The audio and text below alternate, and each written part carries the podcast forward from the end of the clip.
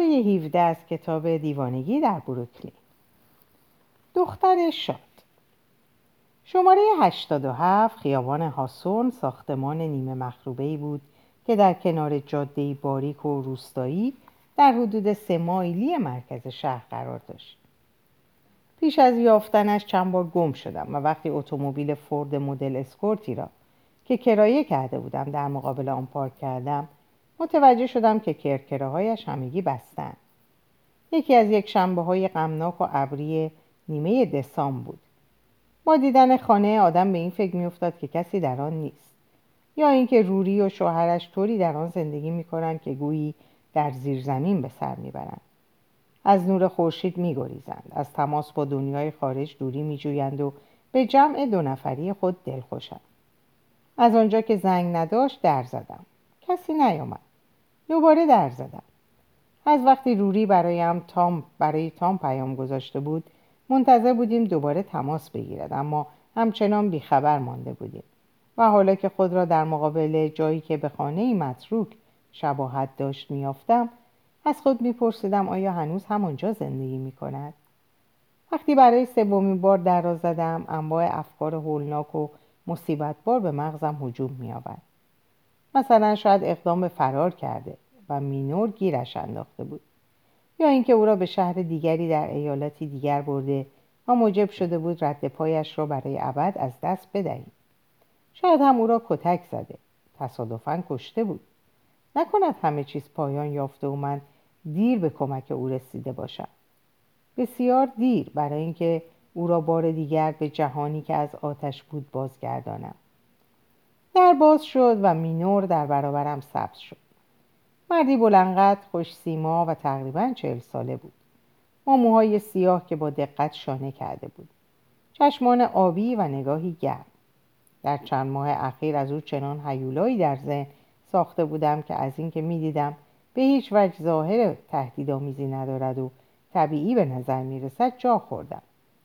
تنها چیز نسبتا عجیب این بود که پیراهن سفید آستین بلند پوشیده و کراوات آبی رنگی را زیر گلو محکم بسته بود. چه جور مردی در خانه با پیراهن سفید و کراوات راه می رود؟ اندکی طول کشید تا پاسخ را یافتم. با خود گفتم مردی که به کلیسا رفته است. مردی که به روز خداوند احترام می‌گذارد و دینش را جدی می‌گیرد بله چه کاری می‌تونم براتون انجام بدم؟ گفتم من دایی روری هستم ناتان گرز در این حوالی بودم و فکر کردم بیام اونو ببینم. راستی؟ او منتظر شماست؟ فکر نمی کنم. به نظرم شما تلفن ندارید نه؟ همینطوره. مایل نیستم تلفن داشته باشم. آدم او به پرحرفی و صحبت پرت و پلا تشویق می‌کنه. ترجیح میدیم درباره موضوعات اساسی تری صحبت کنیم. بسیار جالبه آقای مینور دیوید مینور. من شوهر روری هستم. فکر می‌کردم شوهرش باشید ولی نمی‌خواستم پیش داوری کنم. بفرمایید تو آقای گلس متاسفانه روری امروز حالش خوب نیست. در طبقه بالا استراحت می‌کنه ولی خواهش می‌کنم بفرمایید تو. ما اینجا آدمایی بسیار بردباری هستیم. حتی در برابر کسانی که در باور و اعتقادمون شریک نیستن. سعی می‌کنیم به اونا احترام بذاریم و با تصاهر رفتار کنیم. این یکی از فرامین مقدس خداونده. بیان که پاسخ بدم لبخند می‌زنم. با من خوش رفتاری می‌کرد اما هنوز هیچ نه هیچی نشده مثل یه بنیادگرا حرف می‌زد. و من کمترین تمایلی به بحث درباره امور دینی نداشتم. من تنها به یک دلیل به اونجا اومده بودم. اینکه بدونم روری در خطر بود یا نه. و اگر بود هر چه زودتر اونو از اونجا رها کنم. با دیدن وضع بیرونی خونه رنگ ور اومده و کرکره های رنگ رو رفته علف های هرزه در گوشه و کنار پله های سیمانی. انتظار داشتم در داخل اون نیز مبل و لوازم کهنه که با بیسلیقگی چیده شده رو بیابم. اما در واقع خونه زیبا و دلنشینی بود. روری از مادرش سلیقه رو به ارث برده بود و می‌دونست با کمترین لوازم چه بکنه. از این رو اتاق نشیمن رو با چند گلدون پرده های راه راه کتون و پستر تابلوی جیاکومتی که به دیوار انتهای سالن آویخته بود به خوبی آراسته بود. مینور با اشاره به کاناپه منو به نشستن دعوت کرد. روی نیمکتی در آن سوی میز کوتاه شیشهای نشستم و تا چند دقیقه هر دو ساکت موندیم. دلم می‌خواست با صراحت حرفمو بزنم بگم که باید به طبقه بالا برم تا با روری صحبت کنم. درباره لوسی مینور سوال پیچش کنم. وادارش کنم بگه چرا زنش از تلفن زدن؟ به برادر خودش واهمه داشت. اما پی بردم که چنین رویکردی حتما به ضررم تموم میشه. و از این رو با احتیاط تمام گفتگو رو آغاز کردم. گفتم کارولینای شمالی گویا شما قبلا با مادرتون در فیلادلفیا زندگی می‌کردید چه چیزی شما رو به اینجا کشون؟ مینور جواب داد چند عامل باعث اومدن ما شد. خواهرم و شوهرش در این نزدیکی زندگی می‌کنن و کار مناسبی برام پیدا کردن. اون شغل باعث شد کار دیگه ای پیدا کنم که از اون بهتر بود و حالا معاون مدیر ابزار فروشی ارزش حقیقی واقع در پاساژ کمبلک هستم. حتما به نظر شما شغل چندان معتبری نمیاد اما کار شرافتمندانه ایه و مخارج زندگی ما رو نسبتا تأمین می‌کنه. وقتی به اون چند هفت هشت سال پیش به اون بودم فکر می‌کنم اینکه حالا به اینجا رسیدم معجزه است. من گناهکار بودم آقای گلز من مواد مخدر مصرف می‌کردم. زناکار بودم دروغ می‌گفتم. خلاف می‌کردم و نسبت به همه کسایی که دوستم داشتن خیانت کرده بودم. بعد صلح و صفا رو در حضرت یافتم و زندگیمو تغییر دادم. می‌دونم برای یهودی مثل شما درک وضعیت ما آسون نیست. اما ما فقط فرقه دیگه از مسیحیانی نیستیم که انجیل رو بلند می‌کنن. در هوا به نحوی تهدیدآمیز تکان میدند و مردم را از آتش جهنم میترسونند. ما نه آخر زمان رو باور داریم و نه روز قیامت رو نه شهود رو میپذیریم نه پایان جهان رو. ما با درست زندگی کردن بر روی زمین خود رو برای زندگی در بهشت آماده می‌سازیم.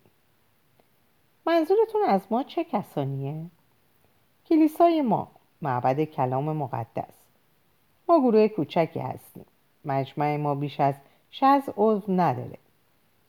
اما پدر مقدس باب راهنمای دانایی که دانایی و بسیاری چیزها رو به ما آموخته. در آغاز کلمه بود و کلام رو در خداوند بود و کلام خدا کلام خدا بود. انجیل به روایت یوحنای قدیس فصل یکم آیه یکم. پس شما انجیل رو خوندید؟ تا حدودی. برای یهودی بی ایمان اونو بهتر از خیلی ها می‌دونن. می‌خواید بگید به خدا ایمان ندارید؟ همه یهودی ها بی ایمانن. البته به غیر از اونهایی که مؤمنن. ولی من با اونا کاری ندارم. دارید منو مسخره می‌کنید آقای گلز؟ نه آقای مینور شما رو مسخره نمی‌کنم. چون اجازه به خودم نمیدم. چون اگه خیال مسخره کردن داشته باشید باید از شما بخوام که اینجا رو ترک کنید. از پدر مقدس باب بگویید. می‌خوام بدونم فرقش چه تفاوتایی با سایرین داره. اون معنی عیسی رو می‌دونه. اگه کلام در وجود خداونده پس گفته های انسان ها فاقد معناست. کلام انسان بیش از صدای حیوانات یا آواز پرندگان دارای معنا نیست. برای یافتن نور الهی در درون خود و جذب کلام اون پدر مقدس به ما توصیه کرده از دلخوش کردن به کلام پوچ انسان دوری کنیم. معنی ایثار اینه. هفته یه بار هر یک از اعضای مجمع باید سکوت کامل رو برای 24 ساعت متوالی رعایت کنه. باید کار بسیار سختی باشه. در ابتدا همینطوره. بعد آدم رفته رفته به اون عادت می‌کنه. و روزهای سکوت به زیباترین و شکوفاترین روزهای هفته تبدیل میشه. انسان حقیقتا حضور خدا رو در خود حس می‌کنه. اگه کسی سکوتو بشکنه چی میشه؟ باید فردای اون روز همه چیز رو از نو آغاز کنه. اگر بچهش مریض باشه و دو روز سکوت مجبور باشه به, به دکتر تلفن بزنه چی میشه؟ زنها و شوهرها هرگز همزمان با هم روزه سکوت نمی‌گیرن. یکیشون می‌تونه تلفن بزنه. ولی شما که تلفن ندارید چطور می‌تونید تماس بگیرید؟ به نزدیکترین تلفن عمومی میری. بچه هم باید روزه سکوت بگیرن؟ نه بچه ها مستثنا هستن. قوانین کلیسا از چهارده سالگی شامل حالشون میشه. انگار پدر روحانی باب شما فکر همه چی پدر روحانی باب شما فکر همه چیزو کرده. اون مردی باهوش و باهوش و فراست و آموزشهاش زندگی همه ما رو زیباتر و آسونتر کرده.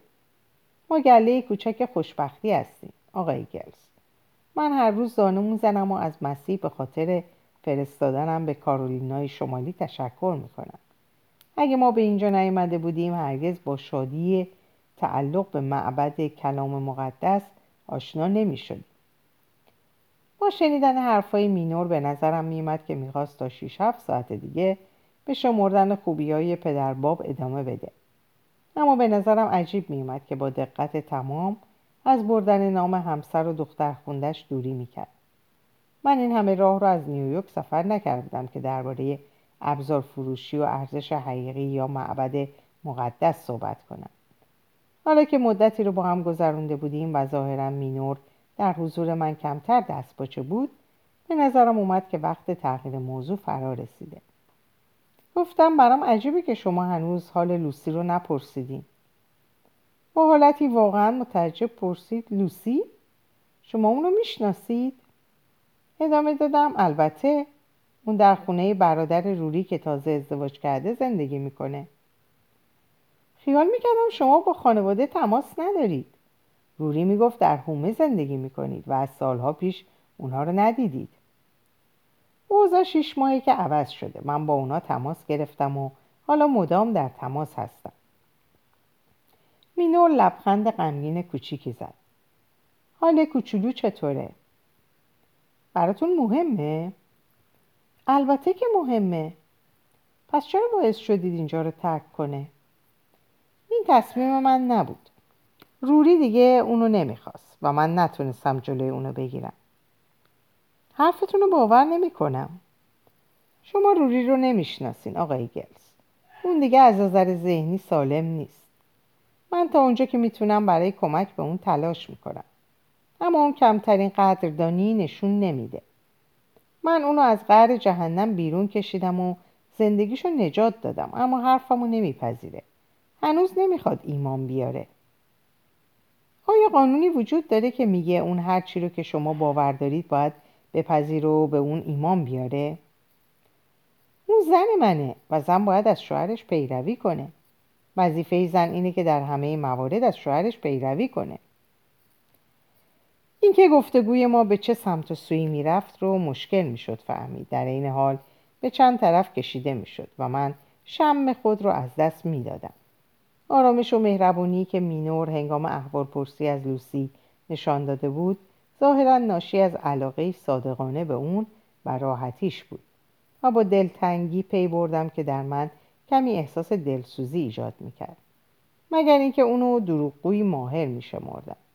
مردی که برای رسیدن به هدف در وارونه جلوه دادن حقیقت تردید نمی‌کرد. تا چند لحظه در اون حال بودم و این خیزش ناگهانی و نامنتظر همدلی موجب شد از احتیاط بکاهم و اون چرا که باید برخورد دو اراده برهنه باشه یه ارتباطی بسیار پیچیده تر و انسانی تر بدلی شد. ولی اون شروع به تحقیر روری کرده رها کردن دخترش رو به گردن اون انداخته. اونو به بیثباتی روانی متهم ساخته و از همه بدتر اون اصل احمقانه و ارتجایی رو درباره ازدواج عنوان کرده بود. با این حال بعضی از واقعیت ها بیچون و چرا بودن. اون روری را از چنگال مواد مخدر نجات داده و عاشقش شده بود و با یادآوری گذشته روری چه کسی می‌تونست بگه که دچار بحرانهای روانی نمی‌شد؟ که زندگی با اون ناممکن بود و زنی تا حدودی نامتعادل نبود. از سوی دیگه شاید همه این درگیری ها رو می‌شد ناشی از گره ناگشودنی شمرد. مینور به آموزه های پدر روحانی باب ایمان داشت در حالی که روری اونو باور نداشت. و از اونجا که روری از ایمان آوردن سر باز می‌زد مینور رفته رفته از اون متنفر شده بود. از روی کاناپه‌ای که نشسته بودم راه پله‌ای رو که به طبقه بالا منتهی می‌شد می‌دیدم. در حالی که پاسخ خود را در ذهن زیر و رو می‌کردم از بالای شونه چپ مینور پلکان و زیر نظر داشتم که ناگهان با دیدن چیزی از گوشه چشم حواسم پرت شد. شیعی کوچک و قهوه‌ای رنگ که در کمتر از یک لحظه پیدا و سپس بیش از اینکه بتونم اونو تشخیص بدم ناپدید شد. مینور دوباره شروع به صحبت کرده بود و درباره چگونگی ازدواج مناسب نظر می‌داد. اما من دیگه با دقت به اون گوش نمی‌دادم. به پله ها نگاه می‌کردم. عاقبت فهمیدم که اون چه که دیده بودم نوکه کفش بود.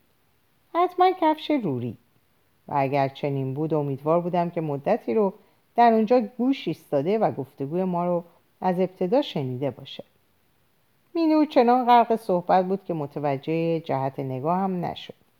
در دل گفتم برو به درک. دیگه موش و گربه بازی و از این در اون در سخن گفتم بسه. وقتش رسیده که پرده رو بالا بزنم و قسمت دوم رو شروع کنم. گفتم روری بیا پایین. من داینات هستم و تو با تو صحبت نکنم این خونه رو ترک نخواهم کرد. با حرکت سریع برخواستم و با دور زدن مینور فورا خود رو به پایین پله ها رسوندم. از این میترسیدم که خودش رو به من برسونه و مانشه. به محض اینکه در بالای پله ها چشمم به پاهای روری افتاد از پشت سر صدای مینو رو شنیدم.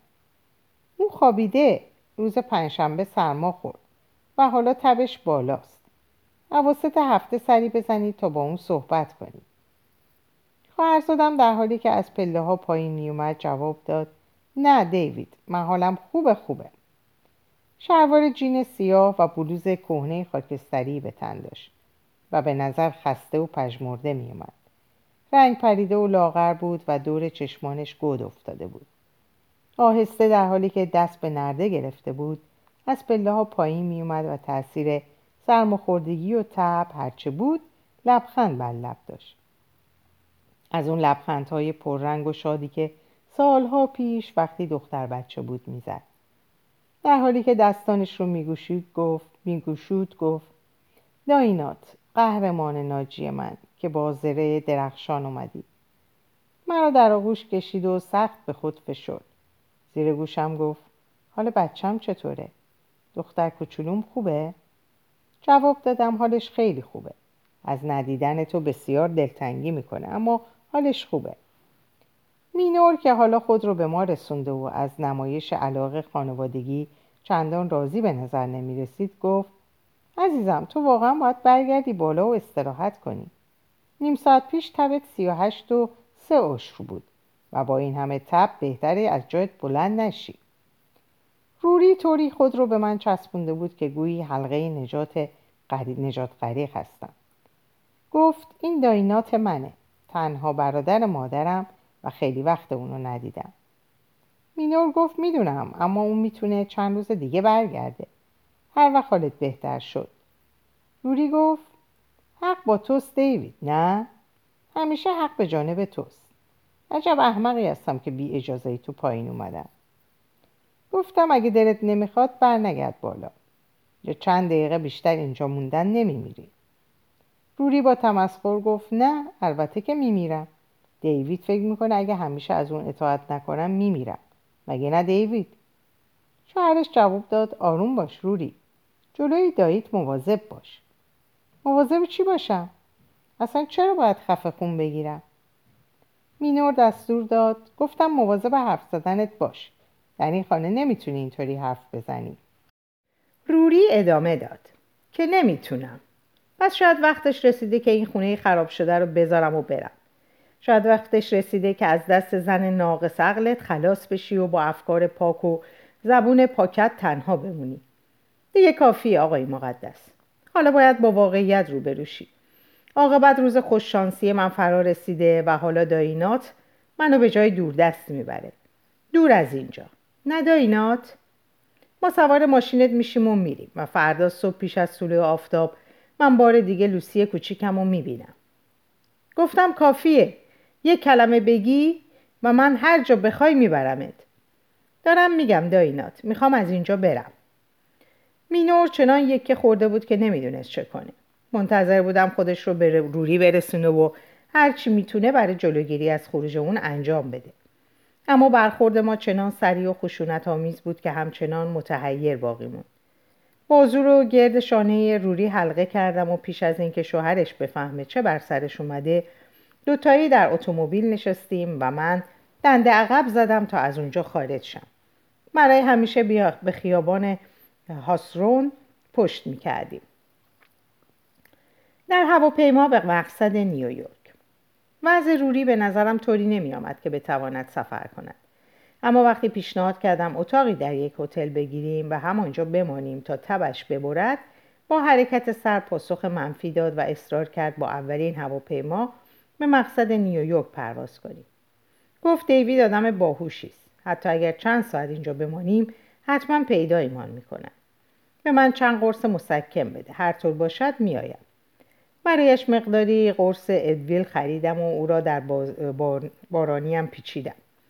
بخاری اتومبیل را روی آخرین درجه تنظیم کردم و به سوی فرودگاه گاز دادم.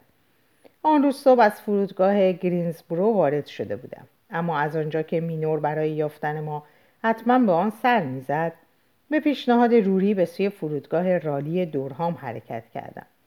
فاصله تا آنجا صد مایل بود و روری تمام دو ساعتی را که طول کشید خوابید. بعد از آنجا که چهار ادویل خورده بود و مدتی را استراحت کرده بود با حال بهتری بیدار شد.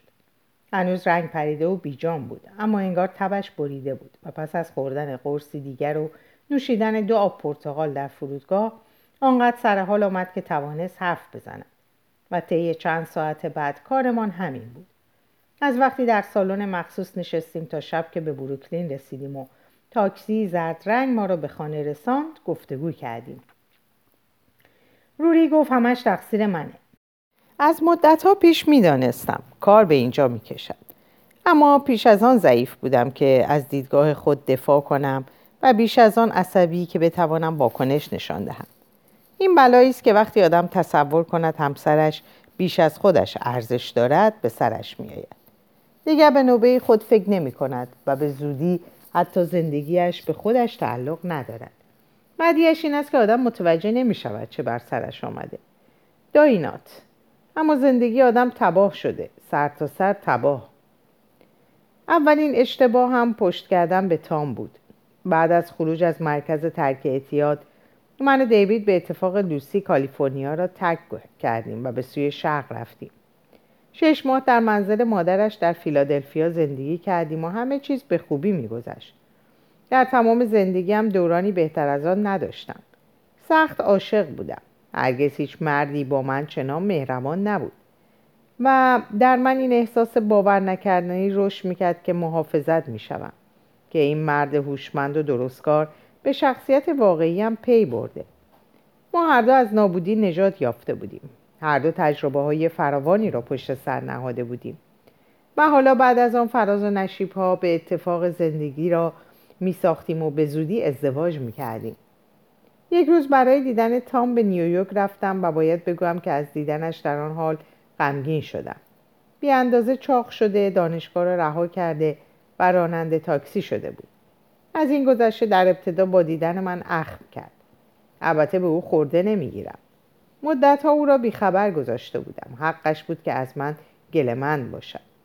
هیچ عذر و بهانه ای نداشتم. تمام اون مدت را در کالیفرنیا مانده رفته رفته زندگیم را به باد داده بودم و حتی توانایی برداشتن گوشی تلفن را برای تماس گرفتن با او نداشتم. سعی کردم برایش توضیح بدم اما موفق نشدم. با وجود این تام برادر بزرگ من بود و حالا که قصد ازدواج داشتم می‌خواستم روز عروسی مرا تا مهراب کلیسا همراهی کند. درست مثل تو که مامان را هنگام مراسم ازدواجش همراهی کرده بودی. تام گفت با کمال میل میآید. آن وقت ناگهان بین ما همه چیز مثل گذشته شد و من احساس خوشبختی کردم. برادرم را باز یافته بودم. قرار بود با دیوید عروسی کنم و لوسی لوسی کوچولوی شگفتانگیزم بار دیگر پیش مادرش زندگی می‌کرد. مادر احمقش که عاقبت اخلاق بچگانش را کنار میگذاشت و مثل آدم های بزرگسال رفتار می‌کرد. دیگر از زندگی چه می‌خواستم؟ هرچه را که آرزو می‌کردم به دست آورده بودم. همه چیز را داینات. بعد با اتوبوس به فیلادلفیا برگشتم و وقتی به, به دیوید گفتم که تام را برای عروسی دعوت کردم. جواب داد که او نباید بیاید و غیر ممکن است اجازه بدهد در مراسم شرکت کند. گفت در تمام مدتی که من در نیویورک بودم در این باره فکر کرده و به این نتیجه رسیدی که برادرم بر من تاثیر منفی میگذاشت. اگر می‌خواستم با او ازدواج کنم باید همه ارتباطاتم را با گذشته قطع می‌کردم. نه تنها با دوستانم بلکه با همه افراد فامیلم. اعتراض کردم. گفتم چی داری میگی؟ من برادرم رو دوست دارم. آدمی بهتر از اون در دنیا وجود نداره. اما دیوید مایل به بحث نبود. می‌گفت قرار ما زندگی تازه ای رو با هم شروع کنیم. و اگر تو با همه چیزهایی که در گذشته موجب فسادت شده بودند قطع رابطه نکنی بار دیگه به دام عادتهای سابق میافتی. باید انتخاب کنی. یا همه را کنار می‌گذاری یا مرا. مثل این بود که یا باید ایمان میآوردم یا تقیان می‌کردم. در یک سو زندگی با خداوند بود و در سوی دیگر زندگی بی او. ازدواج یا ادامه تجرد شوهر یا برادرم دیوید یا تام. آینده پر امید یا بازگشتی اسفبار به گذشته. باید از همان اول واکنش نشان می‌دادم. باید به او می‌گفتم که مزخرفاتش را قبول ندارم. و اگر خیال می‌کرد می‌تواند بدون دعوت تام به جشن عروسی مرا به همسری خود درآورد بهتر بود این ازدواج سر نگیرد. همینو بس. من این کار را نکردم با او نجنگیدم و وقتی به این ترتیب هرچه او می‌خواست پذیرفتم زندگی مشترکمان را رفته رفته به نابودی کشاندم. آدم نباید بگذارد کسی دیگری به جای خودش تصمیم بگیرد ولو اینکه به او اعتماد داشته باشد. و باور کند که او بهتر می‌داند. این بود که مرا باز می داشت فقط ترس از, ترس از دست دادن دیوید نبود. آنچه واقعا مرا میترساند این بود که فکر می‌کردم حتما او حق دارد. من تام را دوست داشتم اما به جز غم و نگرانی چه چیزی برای او ایجاد کرده بودم؟ شاید بهتر بود ارتباطم را قطع می‌کردم و میگذاشتم راحت باشد. شاید برای او بهترین بود که دیگر هرگز مرا نبیند. نه دیوید هرگز مرا کتک نمی‌زد. او نه لوسی را کتک می‌زد نه مرا. او آدم خشنی نیست. کارش را با حرف زدن پیش می‌برد. حرف می‌زند حرف می‌زند. مدام حرف می‌زند. آن وقت باز هم حرف می‌زند. آنقدر دلیل میآورد که آدم را خسته می کند از پا در میآورد و چون صدا و لحنش آنقدر منطقی و عاقلانه است چون بسیار خوب صحبت می کند آدم را به درون مغز خودش می کشاند. البته اگر بشود اینطوری گفت. تقریبا مثل این است که آدم را هیپنوتیزم کرده باشد. همین بود که در مرکز ترک اعتیاد در برکلی باعث نجات من شد. طرز صحبت کردنش و اینکه مدام با من گفتگو می‌کرد. با حالتی متمرکز صاف به چشمایم نگاه می‌کرد و با صدای نرمش جمله های منظم می‌گفت.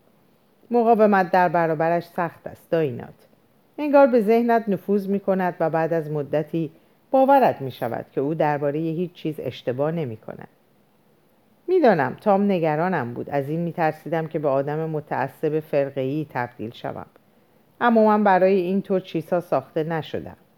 دیوید مدام می‌خواست مرا به آدمی مؤمن تبدیل کند اما من فقط تظاهر می‌کردم. اگر او می‌خواهد این مزخرفات را باور کند خب باشد. من اهمیتی نمی‌دهم. به او احساس خوشبختی میبخشد. و من هرگز با چیزی که کسی را خوشبخت کند مخالفت نمی کنم. حرفایی را که امروز بعد از ظهر در خانه به تو می‌زد شنیدم. راست می‌گفت. اصلا آدم بنیادگرایی نیست. البته به مسیح و قیامت اعتقاد داره اما در مقایسه با باور بعضی ها چندان تعصبآمیز نیست. مشکل او این است که تصور می کند می تواند قدیس باشد. دیوید می خواهد کامل باشد. خب هر طور بود هر یک شنبه با او به کلیسا می رفتم مگر می توانستم جز این کنم؟ اما آنقدر هم بد نبود. دست کم تا وقتی در فیلادلفیا زندگی می کردیم من در دسته کور آنجا آواز می خواندم و تو میدانی چقدر آواز خواندن را دوست دارم. اگرچه سرودهای مذهبی از لحاظ موسیقیایی عقب مانده هستند اما دست کم هفته یک بار ریه هایم را تمرین می‌دادم و تا وقتی دیوید مدام مسیح به خوردم نمی‌داد احساس بدبختی نمی‌کردم. گاهی فکر می‌کنم که اگر فیلادلفیا را ترک نکرده بودیم ممکن بود زندگی مشترکمان عاقبت درست می‌شد. اما هیچ کدام نتوانستیم کار خوبی در آنجا پیدا کنیم.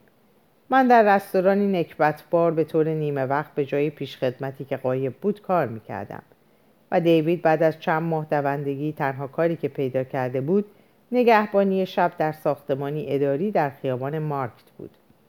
مرتب به جلسات معتادین سابق می‌رفتیم و لب به مواد نمی‌زدیم.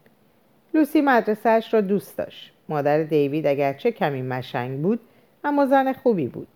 فقط بدیش این بود که در آن شهر نمی‌توانستیم آنقدر پول در بیاوریم که بتوانیم زندگیمان را تأمین کنیم. آن وقت در کارولینای شمالی کاری پیدا شد و دیوید فورا پذیرفت. ابزار فروشی ابزار فروشی ارزش حقیقی. بعد همه چیز به خوبی پیش رفت تا اینکه یک سال و نیم پیش دیوید با پدر روحانی باب آشنا شد و از آن پس اوضاع مدام بدتر شد. در اینجا به پایان این پاره می‌رسم. براتون اوقات خوب و خوشی آرزو می‌کنم و به خدا میسپارمتون. خدا نگهدارتون باشه.